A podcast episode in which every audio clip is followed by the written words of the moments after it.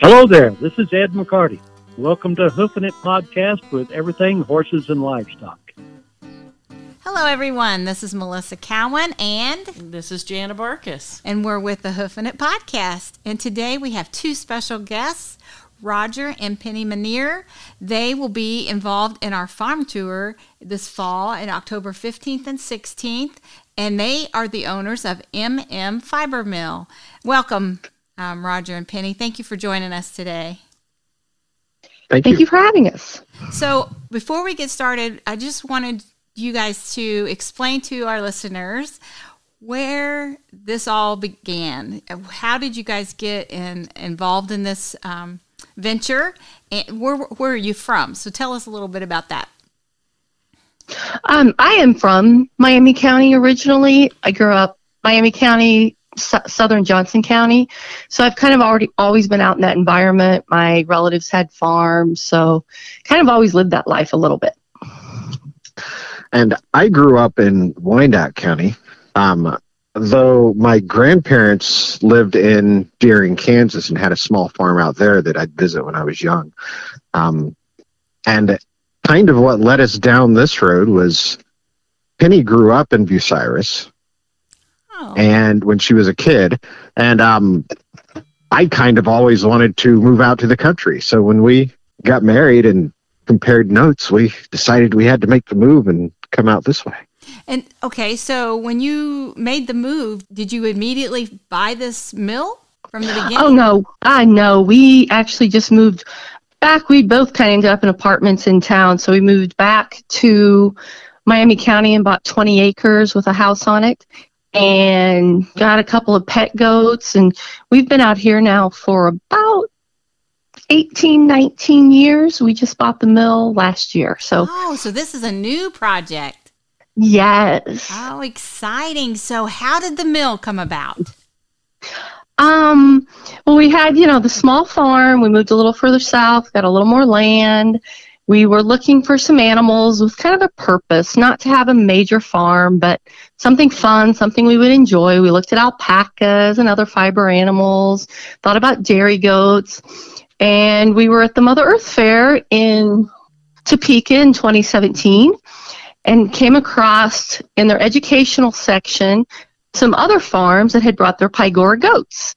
And we talked with them, met them, and we knew instantly that Pygora goats, the fiber goat, was what was coming to the farm. Okay. So. It is. I've never heard of these goats. So, can you give us a, a, a rundown on what these goats are? they are a hybrid cross. They are their own breed, but they were originally a cross of a, a pygmy goat to get the smaller size and the Angora goat to get the fiber um, and the color variation from the pygmy goat for the different shades and different colors of fiber. And so it was just meant to be a small, really originally multi purpose goat for some fiber, milk, and even potentially meat, but it's really turned into more of a fiber animal. But it just meant for small, small sustainable farms. So, how Um, many of these goats do you have?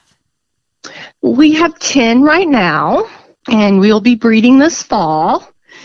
Uh, so they are a lot of fun and they're great. But yeah, when we met them, it was like this is this is the animal for us, and we'll figure out what we're going to do with the fiber. Okay, that's my next question. Was what were you guys going to do with the fiber? so, you have, have you not figured it out yet? Then you're just working on Well- that part. Well, that's how we ended up with a mill. Okay. we started we started looking at getting some fiber processed. You know, we had a small amount. What do we want to do with it? There were only a couple of mills in Kansas, and there was a backlog of how long it took to get it processed. And Roger started kind of looking at the actual equipment, and suddenly started talking about let's just buy a mill and open a mill because we had also been talking about it'd be nice to have sort of an agricultural related business not not a true farm but something that was in that world That's and interesting.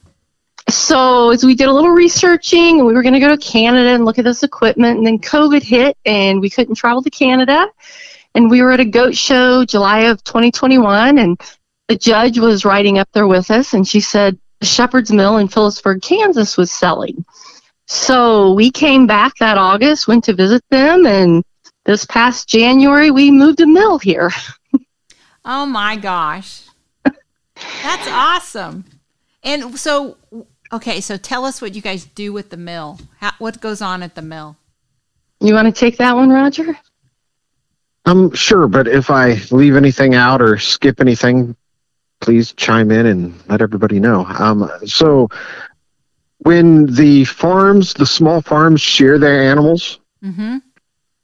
what some of them will do is they'll pack up the fiber and send it to us. So we get the fiber freshly sheared off the animal. And whether that's a yak, a sheep for wool, alpaca, a goat, cashmere, whatever, um, it comes in. We basically go through, look at it, make sure that it's going to go through the equipment okay, and then we'll take it to the first stage of the process, which is washing it. And you would think washing it would be more to get the dirt out of it. Not so much. It's more to get the lanolin and oils off of the fiber that could Oh, clog up in the machines. Interesting. And then yeah. yeah, and then we um just air dry it on racks here in the store.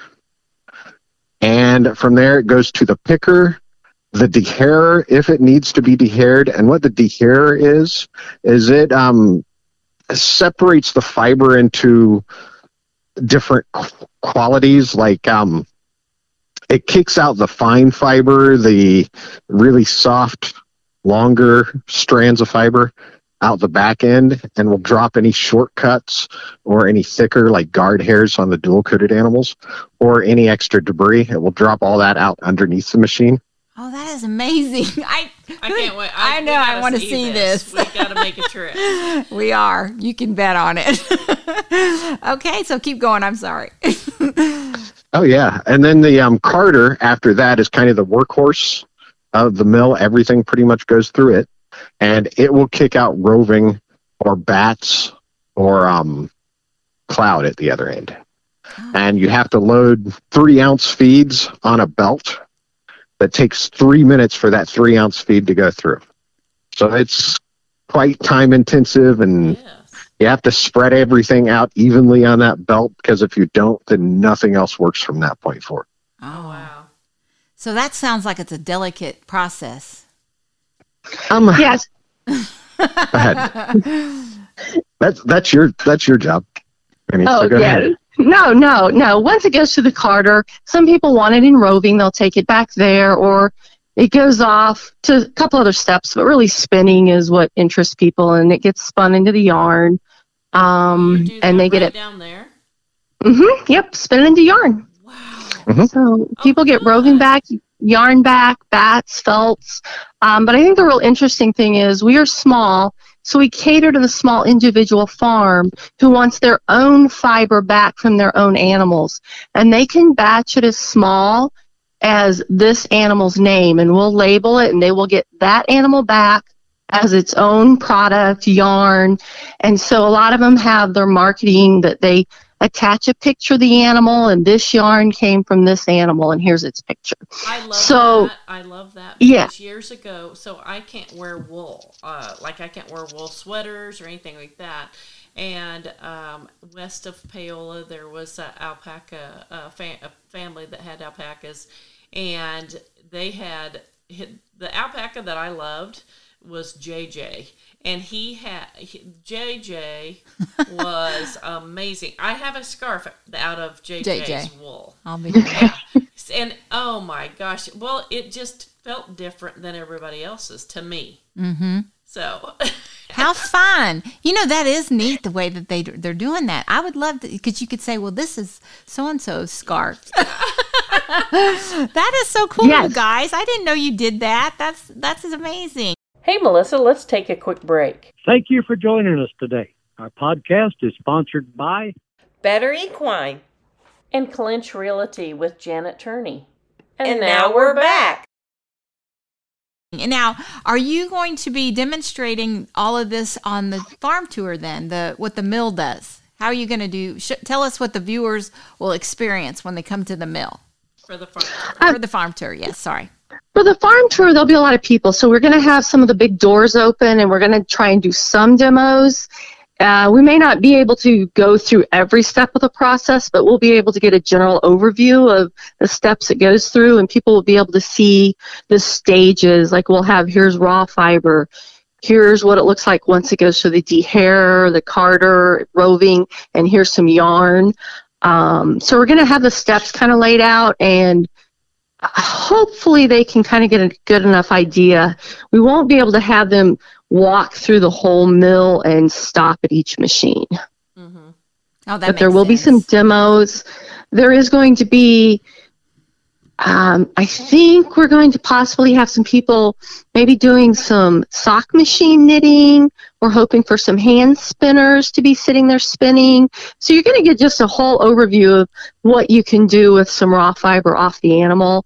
We were going to have a couple of our goats up there. There will be a couple of Angora bunnies up there that are fiber animals. Oh, this'll be that'll be so cool. s- Uh, some people north of Louisburg have the Angora bunnies, I think. And Oh. Yes. do. Yeah. Well, that's so so fiber question I have is how do you know what fiber you want for yourself? What which uh, animal, which uh, I guess you chose the the special Goat. uh, goat for for your love after you have experienced milling all the different textures what what can you tell our our listeners you know about that? Because there's got to be different feels right? Mm-hmm. very different feels and you have different hand spinners and knitters that they have the product they like and it also depends on what you're making. For instance wool has a memory so it's great for gloves hats things like that so depending on what you're knitting you might pick your fiber based on that alpaca pygora is going to kind of have a drapey flow so you're going to use it for scarves or shawls you can blend them so you can put a little bit of memory in the alpaca and it'll work for other projects so some of it's feel, some of it's based on the kind of things they like to knit. Um, and I think, like us, some people, if they want the animals, it also starts with just the animal they love. And if you love your animal, you're going to love their fiber. Yeah. interesting It is, isn't it? that's super And fun so when you guys investigated your goats fiber, is that what did you go by feel or did you go by the different um, products that you can make with it? What helped you make that decision? Wow. So we, We- had previously owned pygmy goats, just as pets, though. Um, and we had them for a long time, and they were just awesome little guys. Um, so when we saw goats that that had a like an actual livestock purpose, and I should go a little bit deeper into that. Penny has a rule that if you name it and take care of it and raise it, it's not food. that is hard That's a isn't great it? rule. it is a great rule it's a great rule for me too Me too. yeah. If it's food, it cannot be named. yeah. Yeah, so so we were somewhat limited on what livestock we could actually go with because even like your dairy goats, the boys, unless they're your herd sire, well, they're going to be somebody's food. Um, so we were really focusing on the fiber type animals, and when we came across a goat that was about the same size as a pygmy goat that we had already had and loved, that has pretty much the same temper temperament as them. that's what i was gonna ask. I mean, we we we really based it off of the animal, not necessarily I see. um, how much fiber or how what type of fiber. It was more enjoyment too Mhm. Yeah. Sounds like Yeah, it- character it- and personality had a lot to do with it too. Huh? Yeah, we went Yeah. for the animal, and then we thought we'll figure out what their fiber's good for, and we'll use it. That's so But to answer your question, also now having a mill, I have been researching different types of fiber, and as it comes in, I'm working with it and visiting with some other animals to decide what we want to add to our farm based on the fiber. mm-hmm. And I haven't decided yet. jury's out on that yeah. there's so many options. yeah yeah well in your smaller uh your smaller goats don't take up as much room. So that's what's fun uh, also with because uh, I, I actually raised the Nigerian dwarf and then I have bo- a few Boer goats. But the Nigerian dwarf, I just thoroughly enjoy them because they they don't take much space. Uh, so people coming in, you know, wanting to get started, they can do uh, sustainable living on a small acreage, and they can have a goat or two and and breed them and milk them. You know, those those little goats give good milk and and stuff. They don't give the fiber, but that's kind of exciting. I'd like to see your goats. Yeah, That's me a- too. Well, we'll have some of them up here for the farm tour. Perfect. Yeah. Well, okay, before we go, I just want to ask you another question. So, tell me if you have a, you know, what's your favorite part about this whole business right now? What what makes you happy? I think a couple of things. Definitely just being able to expand kind of we have a farm, but it's moving from just being a petting zoo to having kind of a product and working with people in that world. I mean, we enjoy all those businesses, all those sustainable farms, learning about the other products people have and kind of just being in that whole agricultural world. It's been really nice to be in that environment and involved in a lot of those activities. It's a special family, isn't it?